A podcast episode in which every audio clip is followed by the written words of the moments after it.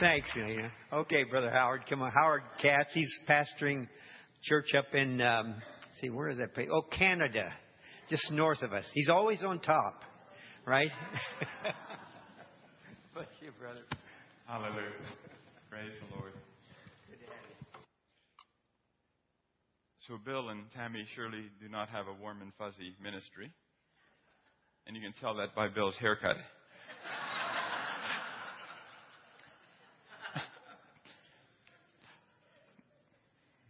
Yeah, well, actually, we've known each other for 18 years now. I met you in Romania. Also, anybody who wants the notes afterwards, you can get them either online or you can get a hard copy, so you don't have to take all these notes. So let's just uh, pray for a second. Father, we just ask, Lord, for your Holy Spirit to continue to lead us. We thank you for the things you've shared already this morning, Father.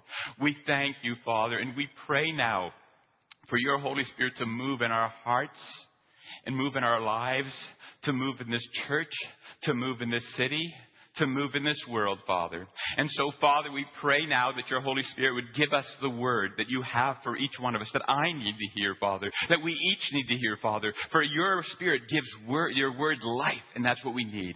And we thank you, Father. We thank you, Lord Jesus. Amen. Well, this morning I'd like to speak about hardness of heart in respect to memory. Hardness of heart in respect to memory.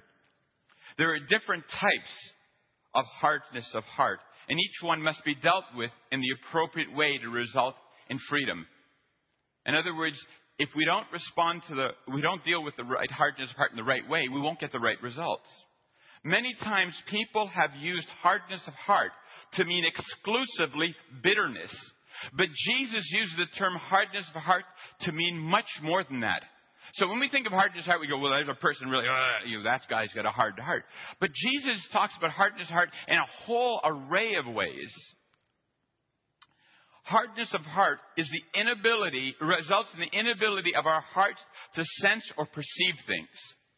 Hardness of heart results in becoming insensitive to the Holy Spirit.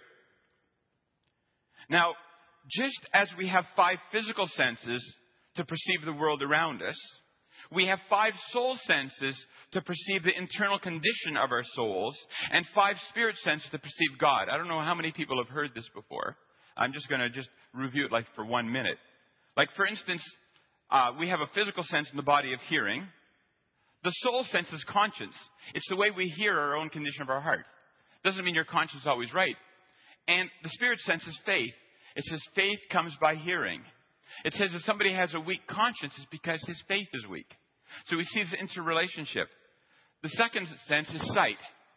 The soul sense is imagination. It's the way our soul pictures things. And the spirit sense is hope. And hope is being able to see what God is going to do. The body sense, the third one, is touch. In the soul, that's affection, that's phileo, that's friendship love. And in the spirit, that's agape love. And in the body, we have the sense of smell, and that relates to memory. And that relates to the spirit sense of the fear of God. When we remember God's greatness, then all of a sudden it, it brings forth that reverential fear of God. And the last one is taste. And in the Hebrew, the word taste is ta'am, and it means to discern, to, to taste and see the Lord is good.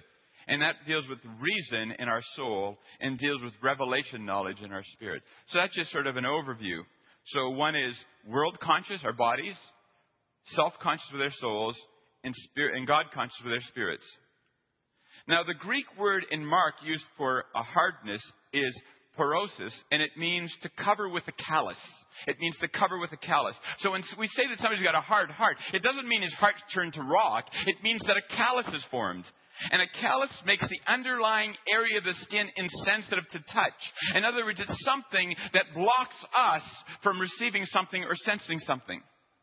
And so there are five times that I noticed that hardness of heart is recorded in the Gospel of Mark. Five times. And it appears that each one deals with one of these soul senses. So if you want to study it sometimes, there's five times that hardness of heart is mentioned in the Gospel of Mark, and I noticed that they each seem to relate to one of these five soul senses. But today we're going to look at how hardness of heart affects memory. You ever thought of memory? Somebody's got a hardened heart in the area of memory. Well, Mark chapter 8, starting at verse 13. Mark chapter 8, starting at verse 13. And he left them, and getting into the boat again, departed to the other side. Now the disciples had forgotten to take bread, and they did not have more than one loaf with them in the boat. Then he charged them, saying, Take heed, beware of the leaven of the Pharisees and the leaven of Herod. And they reasoned among themselves, saying, It is because we have no bread. But Jesus, being aware of it, said to them, Why do you reason because you have no bread? Do you not perceive nor understand? Is your heart still hardened? Having eyes do you not see, and having ears do you not hear, and do you not remember? When I broke the five loaves for the five thousand, how many baskets full of fragments did you take up? And they said twelve. And also when I broke the seven for the four thousand, how many large baskets full of fragments did you take up? And they said, Seven. And he said to them, How is it that you do not understand? To understand what Jesus is really saying to his disciples, we must understand the context of this scripture. First of all, in Mark chapter 8, verses 1 to 8, Jesus feeds the 4,000 with seven loaves of bread, and there are seven large baskets of fragments that are gathered up. Previously, in Mark 6, Jesus feeds the 5,000 with five loaves, and 12 baskets of fragments of bread are gathered up. And so we see that they experience these two miracles of feeding the multitude. And after that, it says, after he fed the multitude, it says in Mark 8:13, and he left them, and getting into the boat again, he departed to the other side. The disciples had just recently experienced a wonderful event with Jesus, and now God was taking them on a journey to a new place. This is a typical pattern we see both in Scripture and our own personal walk with Jesus. Isn't that true? You experience something with God, and then all of a sudden God says, Now I'm taking you to a new place. I've let you experience something, and I want you to take that experience and do something with it. So I'm going to take you to a new place you haven't been before. Verse 14 Now the disciples had forgotten to take bread, and they did not have more than one loaf with them in the boat. They had forgotten to take bread. They had fed the 4,000. They had all, these, all this extra bread they had gathered up, but somehow they had forgotten to take it with them. You know, they had all these baskets full of bread, but they'd forgotten to take with them now they're in the boat. And verse 15, it says, And then he charged them, saying, Take heed, beware of the leaven of the Pharisees and the leaven of Herod. Jesus is trying to convey a very important warning to his disciples. Beware of the leaven of the Pharisees and the leaven of Herod.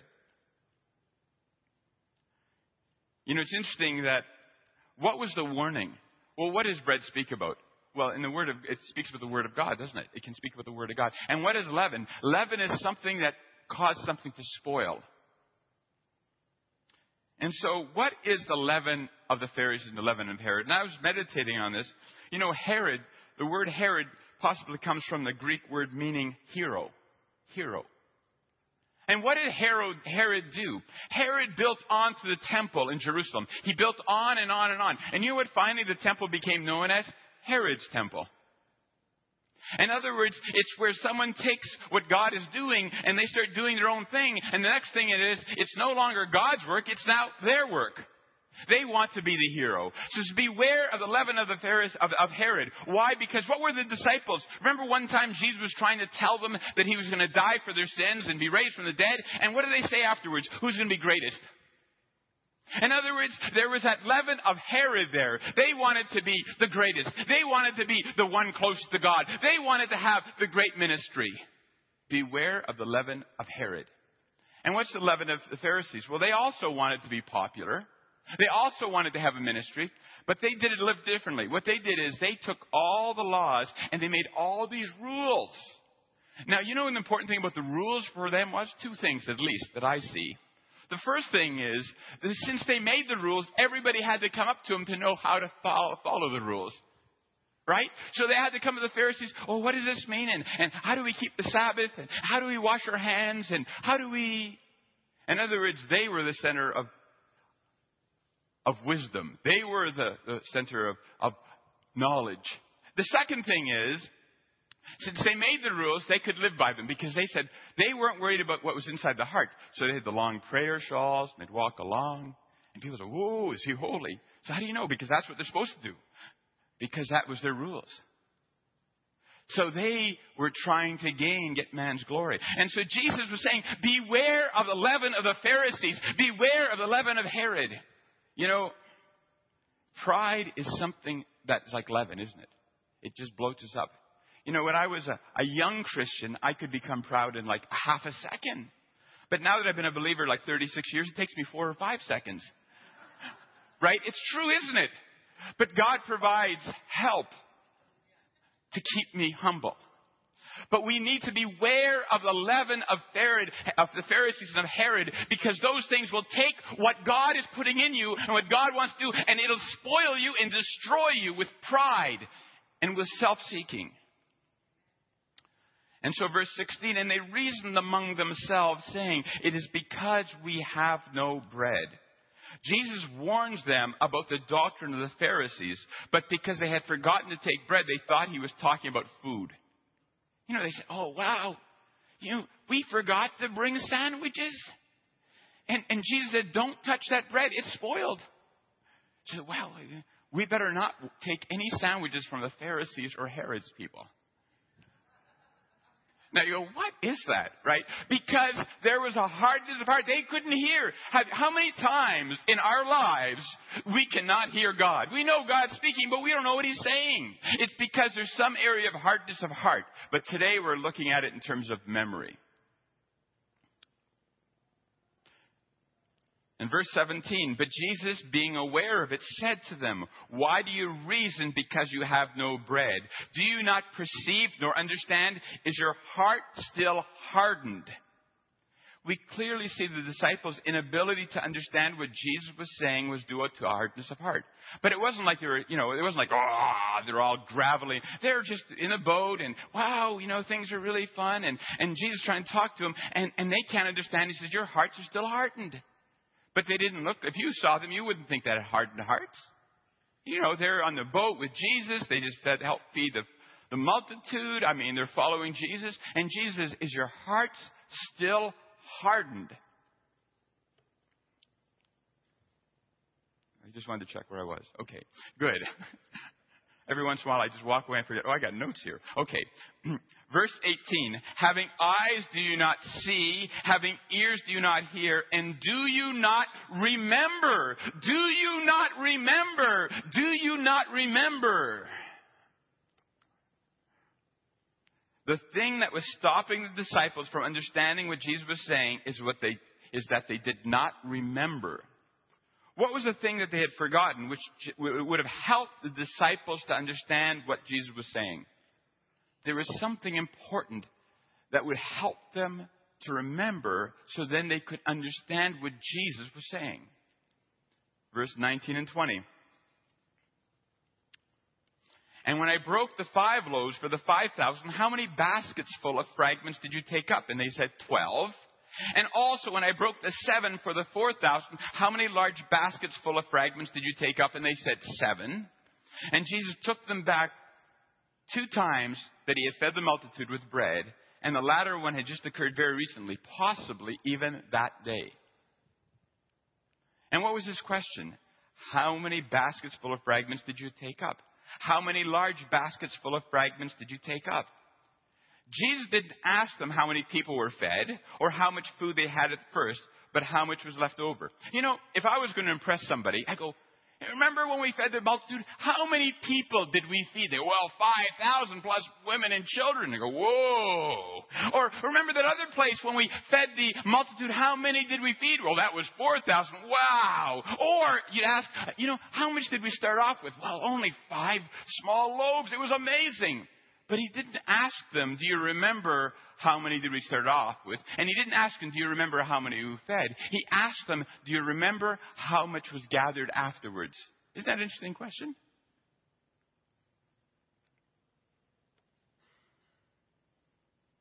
What is the significance of the fragments?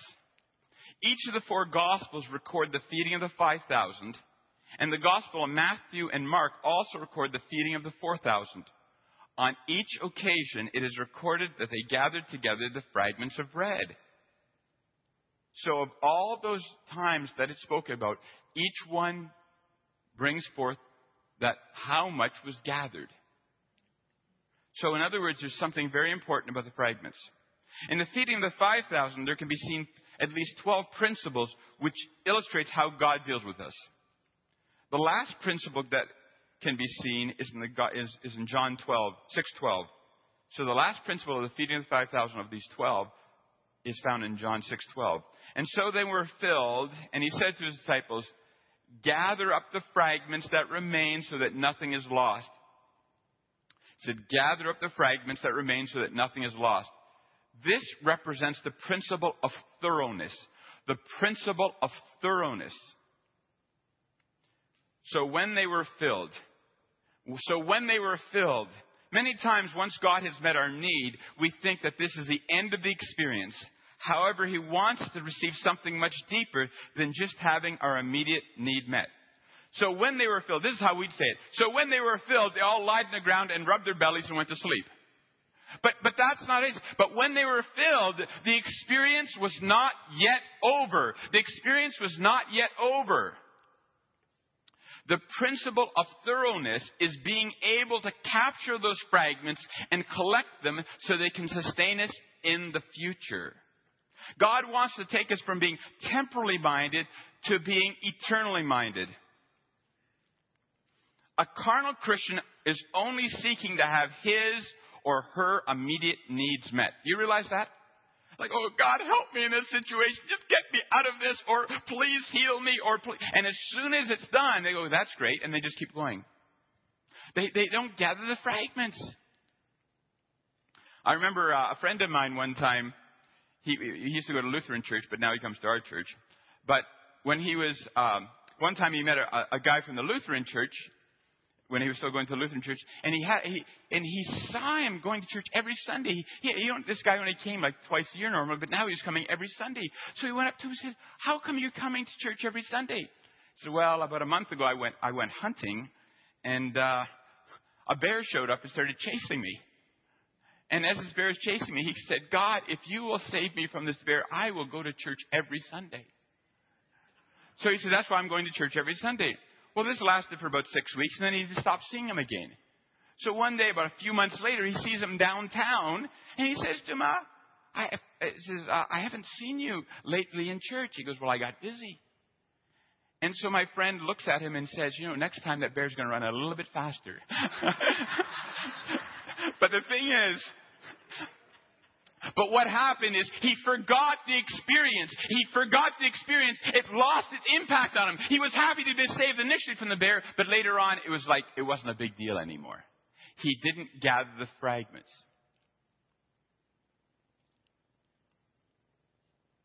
John 6:26 says this. Jesus answered and said, Most assuredly I say to you, you seek me not because you saw signs, but because you ate of the loaves and were filled. Now it's very interesting. He says, You sought me not because of the signs, but because you ate the loaves and were filled. Now, what does it mean? He said, You, you didn't seek me because of the signs. What's a sign? You know, there's three terms we see over and over again in Scripture signs, wonders, and miracles signs, wonders, and miracles. So, a miracle is, is the power of God being released. A wonder is the awe that it produces within us. But a sign is something indicative of the one producing the miracle. Okay? So when we see signs and wonders and miracles, a miracle is the power, the dunamis of God. That's what it is. The dynamite of God, the dunamis of God being released. The wonder is the awe produced within our heart. But the sign is indicative of the person or the one producing the miracle. For instance, in Canada, we have the symbol of the maple leaf, right? Do you have a Canada here? No? What's going on? At least you have Israel, but I mean, you don't have Canada too. But anyways, so in, in the, a symbol of Canada is the maple leaf, but a maple leaf is not a sign. You know why? Because a maple leaf is not something that is unique to Canada. It grows in a lot of countries. So a symbol is something that's not, is, is something that symbolizes, but a sign is something that is unique. And so he says, You did not seek me because of the sign. In other words, you did not seek me because you wanted to know something about who I am, about a revelation of who I am. You wanted to because you had sandwiches. That's why you sought me. But a sign is something that reveals God. And so we see, like in, for instance, Mark 16, what are the signs that will follow the believers? They will speak in new tongues. They will cast out demons. These are something that are unique to God alone. This is unique to God alone and to no one else. That's a sign. And he said, But you did not seek me because you wanted to know me. You sought me because your needs, your temporal needs, were being met. So back to John 6:12. So when they were filled, he said to his disciples, "Gather up the fragments that remain so that nothing is lost." Once God has met our immediate needs, we must go beyond that experience and be thorough and seek the eternal and spiritual purpose of that experience. Gather up the fragments. The Greek word for gather up means to gather together, to collect and put in a safe place, to convert property or goods into money to turn into cash. That's what the Greek word gather up means. And in fact, in the parable of the prodigal son, we see in Luke chapter 15, verses 12 and 13, and the younger said to his father, Father, give me my portion of goods that falls to me. So he divided them up to his lively, divided them his livelihood. And not many days after, the younger son gathered all together and journeyed to a far country and there wasted his possessions with prodigal living. What did it mean he gathered all? You know, he, the father says, well, this is your portion. So he gave him the sheep and the goats and the cows and maybe the furniture, whatever. This is your portion. This is your portion of the land. And so what did he do when he gathered up? He actually went and sold it and turned it to cash. That's what he did. He took it all, he gathered it together, and he sold it and turned it to cash. Right? He wasn't walking around with 50 goats right? He said, well, I'd like to go and buy that here. How many goats do you want? Right? He, he took all that possessions, turned it to cash. That's what it means. And so what, so when it says gather the fragments, take the fragments and make it into something. You know, when it says gathered up, the Greek word means to collect and place in a safe place. So when we use the Greek word to gather together, it always refers to something of value. To gather and put in a safe place where you can find it.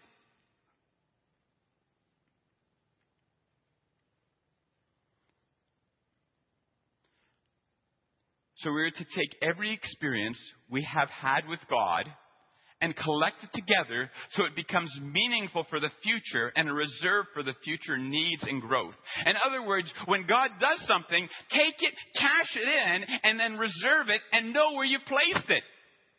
You know, I don't know about you guys, but you know how men are? We keep buying the same tools. You know why? Because we can't figure where we put the last ones. But when you said gather it and put it in a safe place where you know you get it. In other words, God has done it. If you're born again, if you have received Christ, done, God has done many things in your life. But when you don't gather it up and put it in a safe place, when you're running into trouble, you don't know where to take that reserve and cash it in so you have something in that moment of need.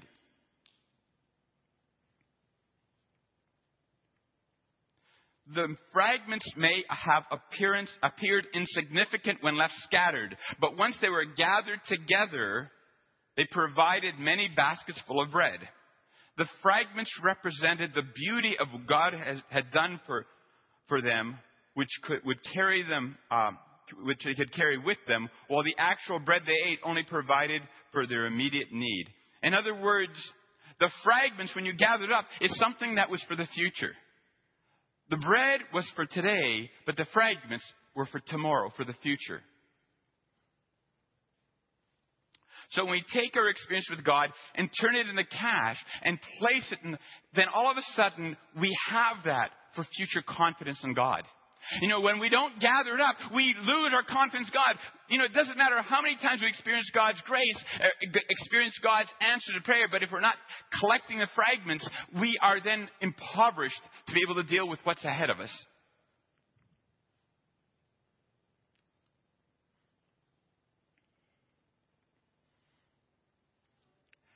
gather up the fragments that remain. The Greek word for that remain means to cover, to be over, above, to abound, to provide in excess, over abundantly, have greater advantage. So the word remain doesn't mean the leftovers of garbage. It means it's the overabundance of what God has done. It is the overabundance of what God has done. The bread they ate provided their immediate need, but the fragments of the bread, when collected together, represented the overflow of the grace and power of God. You know, sometimes in our lives, God will provide, let's say a financial need, will provide specifically to the penny what we need. That is God's signature saying, I'm the one who's provided it. But when God comes and provides way over with what we needed, that is God's superabundance.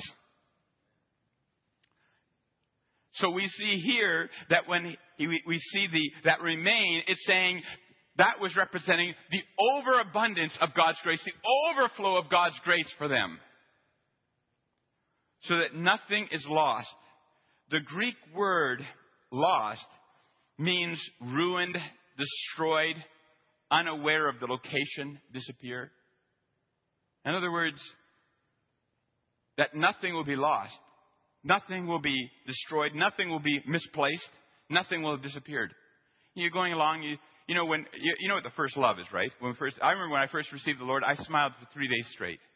Literally, I could not stop smiling, right? It was like I was so happy. I mean, wow, Jesus, real God. I mean, being Jewish, I didn't even know you could get saved, right? Like, I like, wow, I was so excited. But over time, you kind of lose that, right? You kind of, and, and you kind of misplace it. It's like being, it's like kind of going along and wanting to say, Howard, uh, where's your joy? My joy? Yeah, yeah, you don't have your joy. I mean, I lost my joy. What, what, I don't know what happened to my joy. Hey, somebody took my joy. I mean, what, what, where, where did my joy go? I can't find my joy anymore. Because what happens, we take the fragments and we don't gather them together and we misplace them and we lose the ability and lose the impact of those experiences. If we do not, if we are not careful to take every experience we have with God and gather it together in our hearts, we will lose the effect that it is to have upon us. In other words, we need to be able to take every experience and gather it together so that it impacts us not only for the day, but continually for our lives. The power and the delight of that experience will be lost and we'll not even know where to find it. In other words, someone says, Remember the time you were healed? Oh, yeah, I remember that. But, but we've lost the impact of it. We've lost the impact of it. John 6:13 says, "Therefore they gathered them up and filled 12 baskets with the fragments of the five barley loaves which were left over by those who had eaten. The bread was for today's needs, but the fragments are the superabundant overflow for our future needs. The bread was for a day, but the fragments are for a lifetime. See, we think of the bread, well, that was a great miracle. But the, the impact was the fragments, not the bread. The fragments are a tangible reminder of God's faithfulness. The fragments are a tangible reminder of God's faithfulness. In Deuteronomy 6, verses 4 to 9, Hear, O Israel, the Lord our God, the Lord is one. You shall love the Lord your God with all your heart, with all your soul, with all your strength. And these words which I command you today shall be in your heart. And you shall teach them diligently to your children, and you shall talk of them when you sit in your house, and when you walk by the way, and when you lie down, and when you rise up. And you shall bind them as a sign on your hand, and they shall be as frontlets between your eyes, and you shall write them on the doorposts of your house and on your gates. This passage in Deuteronomy is a beautiful picture of gathering the fragments that nothing be lost. When you, when you get up, when you sit down, when you walk, when you talk, you shall write them on the doorposts. You know, one of the, the, the, the key feasts um, in the Bible for the Jews is the Passover. And what's the purpose of the Passover? The purpose of the Passover, one of the main reasons, is that they were to remember how they were delivered from Egypt. And, and so they were to get together and they were to sit down and said, We were once slaves. And they were to tell the whole story of how God delivered them from Egypt. That was the purpose of the Passover. There's other purposes, but that was one of the main purposes. That the fathers would tell the children, and the children would tell their children, and their children, and they would do this yearly, yearly, yearly. But the problem is they lost the impact of that. Also, when the children of Israel in the wilderness, even for 40 years, every time they came to a crisis, they go, We're going to die now! So, well, wait a second here. What about all the miracles that God has done? What about all the signs and wonders and how He delivered you from Egypt? And what about the last time He answered your prayer? But it's like they never gathered the fragments. All they did was wipe their mouths. Well, that was good. And then they went on. And the next crisis goes, We're done now. Now, I know none of you ever get like that. But I do. I'm not teaching this from the point of view of someone who's arrived. I'm teaching from the point of view of someone who's going that direction. If we allow our thoughts to constantly wander, it produces scattering instead of gathering. If we allow our thoughts to constantly wander, it produces scattering instead of gathering. The disciples had a hard heart that was calloused in the area of memory. Their hearts were calloused in the area of memory. A few short hours before, they had been filled with delight as Jesus fed 4,000 with seven loaves of bread. But now the impact of that miracle totally eluded them. When we don't gather the fragments, we see things only from the natural point of view and never spiritually discerned. The thought was, we're facing a food shortage. And because of that, they couldn't really comprehend what Jesus was really trying to teach them or warn them. So, how did the disciples' hearts become hardened in the area of memory? The disciples were so busy ministering and feeding the people, and maybe even elated to how they had been used by God, that they forgot to remember the things that were the most important, even to the point of forgetting the seven large baskets of fragments they had just gathered. Preoccupation, busyness, and wrong priorities will distract us from those things that God wants us to store in our memories. You know, one of the easiest ways to get a Christian to backslide? Not like getting them involved in drugs or getting drunk. It's just keeping them busy. Just keep them busy. That's one of the easiest ways to backslide somebody, right? You know, they're on fire for the Lord, but then, oh, they got, they got work to do, and they got a hobby, and they got this, and they got that, and, and before they know it, it's like they're backslidden and they don't even know it. I like when I gave the sermon the first time, somebody said, you know, the busy, you know it stands for? Being under Satan's yoke. Being under Satan's yoke. You know, when, uh, the, remember the, the picture of the, uh, of the parable of, of, of the seed and the, the seed that was on the thorny ground? What was the thing that choked out its fruitfulness? The cares of life. Just all the busyness of life. Here's a picture of, or an example of it in Luke 10, verses 38 to 42. Luke 10, verses 38 to 42. Now it happened as they went that he entered a certain village, and a certain woman named Martha welcomed him into her house. And she had a sister called Mary who also sat at Jesus' feet and heard his words. But Martha was distracted with much serving. And she approached him and said, Lord, do you not care that my sister has left me to serve alone? Therefore tell her to help me. And Jesus answered and said to her, Martha, Martha, you are worried and troubled about many things. But one thing is needed, and Mary has chosen that good part, which will not be taken away from her. But Martha was distracted with much serving. Jesus was trying to impart something that was very essential to both Martha and Mary, but Martha was so busy serving Jesus that she was not in a position to receive. Jesus came to her house and said, I have something that you're going to receive, but if you don't receive it now, you're going to miss out. So there's Mary just sitting at the feet of Jesus, and there's Martha making sure, you know, okay, let's make sure we got some more of this and that, and you know, and, and let's get the dishes cleaned up, and well, you know, she's doing all that, but but there's Jesus explaining to Mary, and Mary's sitting there listening. Now, Mary, Martha was serving Jesus, but she was distracted by serving and wasn't receiving what something that she would be able to take with her for the rest of her life. You know, sometimes we get so busy that God wants to impart something. Every morning we need to say, okay, Lord, what do you want to say to me this morning?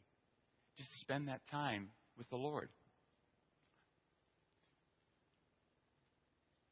You know, I realized something that, um, you know, it takes, you know, there's a lot of things we can waste, but, you know, wasting normally takes a lot of energy. Like, you know, if I said, well, how about if you waste $10,000? Well, if you're going to waste $10,000, you have to get in your car and you have to drive to some stores and you have to buy stuff and you put it in the car and drive it home, and go to another store. I mean, it's a lot of work to waste money, right? It's not, it takes effort to waste money. But I recognize something. It doesn't take any effort to waste time. Do you know something? You know what you have to do to waste time? Nothing. Isn't that amazing? To waste anything else requires effort. To waste time, you just do nothing. What are you doing? Just wasting time? You know what I mean? It's amazing. Like, by doing nothing, we're wasting time. Isn't that true? Wasting anything else normally requires energy and, and, and effort. And so the Lord says that we need to be watchful, redeem the time for the days are evil. We're wasting so much time. You know, as I'm getting older, I'm recognizing how time is short. Like there's a lot more time I've spent than I've got left. You know, that's don't say amen. That's true, but I mean, it's I'm not too happy about it, but it's true. I'd like to say there's a lot more time in front of me, but but reality is it's not. And so as I'm getting older, I say, God, I need to use my time wisely.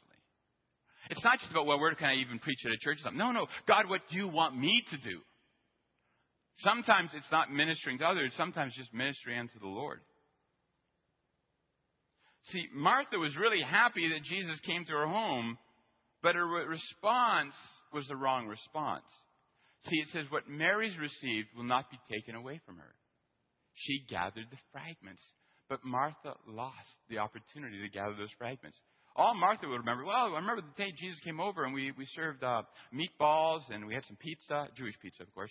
And, uh, you know, I mean, but, but the thing is that she won't know anything that God said, what Christ said to her, because she was distracted. Now, I'm going to say this even prayer can become a distraction from the very thing that God desires to impart to us. The most important thing we can do is learn to enjoy the presence of God and sit at His feet and listen to what He is saying even as Mary did. Thanksgiving, worship, and adoration are what will enable us to gather the fragments. So, what do I mean by prayer can become a distraction? Well, the thing is, we can be so busy praying for needs and people, we're not enjoying the Lord. I'm not saying that praying for needs is not important, it is. But if we are not spending time enjoying God, and what do we, what, the first element for myself, and it was when I pray, is worship and thanksgiving because I'm gathering the fragments right? I'm gathering the fragments. If you start to go, you know, if, if your prayer life is, oh, I need this and help this person and bless this person and this, that, and that, and that, and that. You do that for a while. So how was your prayer life? Well, it was pretty tiring. You know, I remember I heard Jack Hayford speak one time, and he gave this testimony. One morning, he'd get up every morning. He'd set his alarm for 6 a.m. And every morning, the alarm went off, and he'd get out of bed to pray. And that one morning, the alarm went off. He pulled back the covers, put his feet to the floor. He was about to step, step off the bed, and the Lord spoke to him and said, It's been a long time. As soon as the Lord said that to him, it's been a long time, he immediately knew what God was saying. Because he said, well, but, you know, he's, he's been praying like, like, I mean, having a consistency in prayer, but his prayer life had become routine. He had lost that excitement of spending time with God, lost that excitement of looking forward and just worshiping Him and thinking about Him and, and praising Him. So prayer is very important, but prayer where we gather the fragments, where there's worship and praise and thanksgiving, and then we go before Him with the needs afterwards. What was the warning that Jesus was trying to tell His disciples that they were not able to hear because of the hardness of their hearts? Mark chapter 8, verses 10 to 12. Immediately, he got into a boat with his disciples and came to the region of Dal- Dalmanutha. Then the Pharisees came out and began to dispute with him, seeking from him a sign from heaven, testing him. And he sighed deeply in the spirit and said, Why does this generation seek a sign? Assuredly, I say to you, no sign shall be given to this generation. See, no matter how many miracles the Pharisees saw, it had no lasting impact upon them but they always sought another supernatural sign. We are to gather all the overflow of God's faithfulness in our lives so that we will walk in complete trust and rest in the leading of the Lord. See, what was the problem? Is that no matter how many times miracles they did, they said, Show us a sign. But you know, when we're not gathering in fragments, we're the same way. We're the same way. You know, and, and when I get discouraged, when I become fearful, it's because I've become hardened in the area of memory. I forgot all the wonderful things God, God has done. And so the Lord wants us to constantly be gathering because if we don't learn to gather, it doesn't matter if God does a miracle every day in our lives. It doesn't matter. It will not have a lasting impact on us. But when we start to gather them together, then anytime God does something miraculous or wonderful, we gather together, then our fragments become larger and larger and larger and larger. When our memories are filled with God's faithfulness, then we will abide in God conscious faith, and the delight of the reverential fear of the Lord will be our constant companion. See, when we, our memories are filled with God, we, then we have that reverential fear of God. Wow, God is real. God is, you are real. You are real.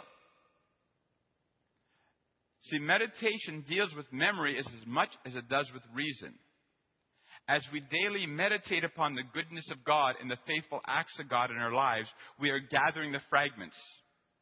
We are to be attentive to every circumstance so we can gather all the daily fragments of God's overflowing, abundant grace. You know, uh, the, a clean animal had a few traits. One was it chewed its cud and it had split hooves, right? And, and of course, I believe God was speaking to us about some spiritual principles and you know, there's three words that I see. One is knowledge, understanding, and wisdom. So if you take it in terms of an animal eating, knowledge is like hum, hum, hum. You're eating, okay? Now, understanding is like meditation. You know what an animal does? A, a clean animal will take the food, swallow it, and then regurgitate it later and chew it again, and swallow it again, and bring it up again, chew it, and, and keeps doing this. And a cow chews its cud for about eight hours a day, which equals about 30,000 chews a day.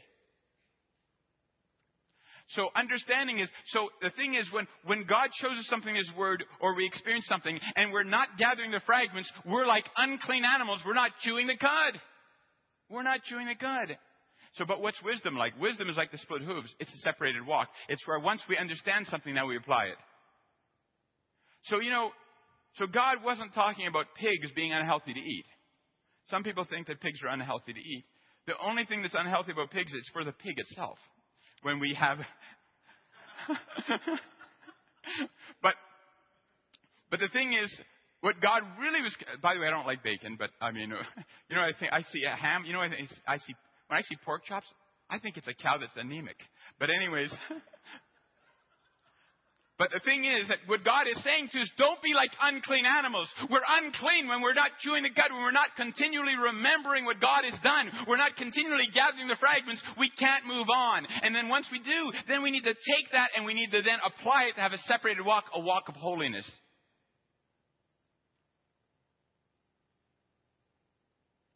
First Corinthians chapter 11 verse 24 and 25. What's communion? And when he had given thanks, he broke it and said, Take, eat. This is my body, which is broken for you. Do this in remembrance of me. And in the same manner also he took the cup after supper, saying, This is the cup uh, in the New Testament, in, in New Covenant, in my blood. This do ye as often as you drink it in remembrance of me. Communion helps us gather the fragments. The, one of the purposes of communion is to stop everything and say, Wow, Jesus died for me. Jesus resurrected. I have a few points on ways of gathering the fragments. I mean, I still need to grow in this more. I mean, I make a conscious effort to do this daily, but it's not enough yet. But I'm growing in it. And the more I grow in it, then the greater I have strength. And it's like Bill and Tammy, um, I've seen how God has used them over the, the last 18 years and what God has done. And to me, it's an encouragement of God's faithfulness. When I think, wow, I just look at, I mean, because I know it's not that, that they in themselves have some super ability. It's like they've just gone out But I've seen God, God's faithfulness year after year. I mean, it's just amazing. So, ways of gathering the fragments. I didn't put this on the overhead, just some points came to me this morning. First of all, remember specific things God has done for us in the past and then give thanks for them. In other words, a lot of times when we start to pray, this is a good way to do it. Instead of just starting to pray, oh, thank you, Lord, thank you, Lord, actually thank, think about some specific things. Maybe God gave a specific answer to prayer. You know, I mean, you could go on for ages, right? So we just take a few and say, just give thanks. Focus on one or two or three things. Like, that was just amazing, Lord, that you did that. Could have been 10 years ago, it could have been yesterday. But just focus on it. And so every time you pray, picture certain things and just give thanks for the specific things. And as you do, you're gathering the fragments of that experience. As you're doing that, you're gathering experience. So, in other words, we're praising God. Some people say, well, it's, it's kind of boring to pray. Well, you know why? Because they're not gathering the fragments. But you go, wow, Lord, thank you. I remember the day the Lord baptized me in the Holy Spirit. I mean, that was such an amazing experience. I mean, that was like, wow. That was like an amazing. So I go back to that and I go, wow, thank you, Lord. And I begin to relive that. I begin to think about it again. I begin to pray in tongues and worship Him. And as I do, I'm gathering up the fragments of that experience. And so I go through. So number one, take specific experiences and begin to worship and praise God and gather up and relive that experience. Relive what God has done. Relive it and it will start to come alive again. It will give you confidence again. And here's something, you won't have enough time in the day to give thanks for all the experiences you've had. So that's number one. Number two that came to me, tell your testimony to fellow believers. Share your stories over and over again. You know, I love to share my stories. You know why? Because I think, wow, that's amazing. Sometimes when you start telling a story, yeah, I, I forgot about that. It's so not that I forgot about the experience, but I forgot about the impact of that experience. So share. You know what I mean?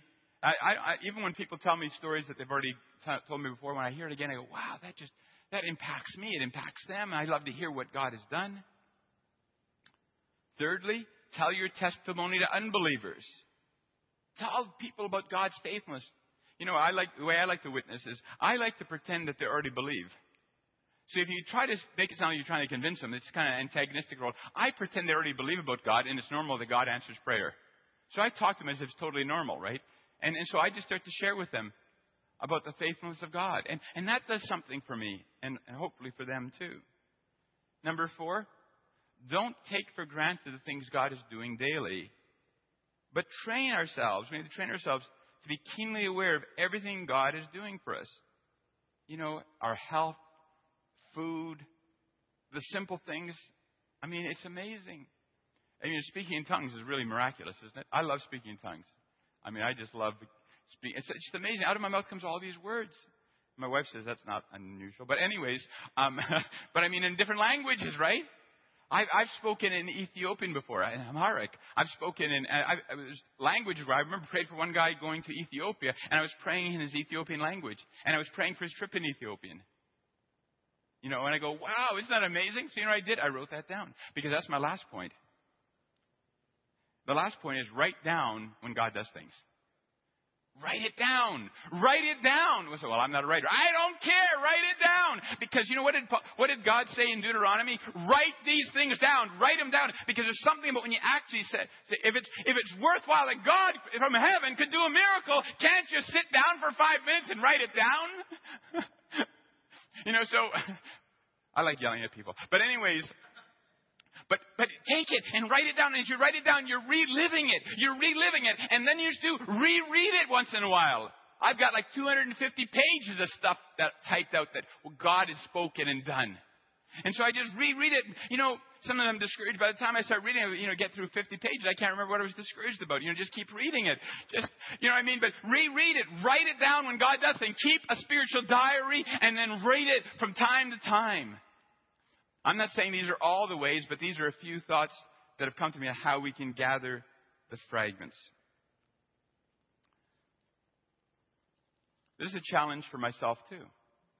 You know, but I want to I want to finish the race well. I really appreciate what Bill and Tammy have said, you know, the things they shared.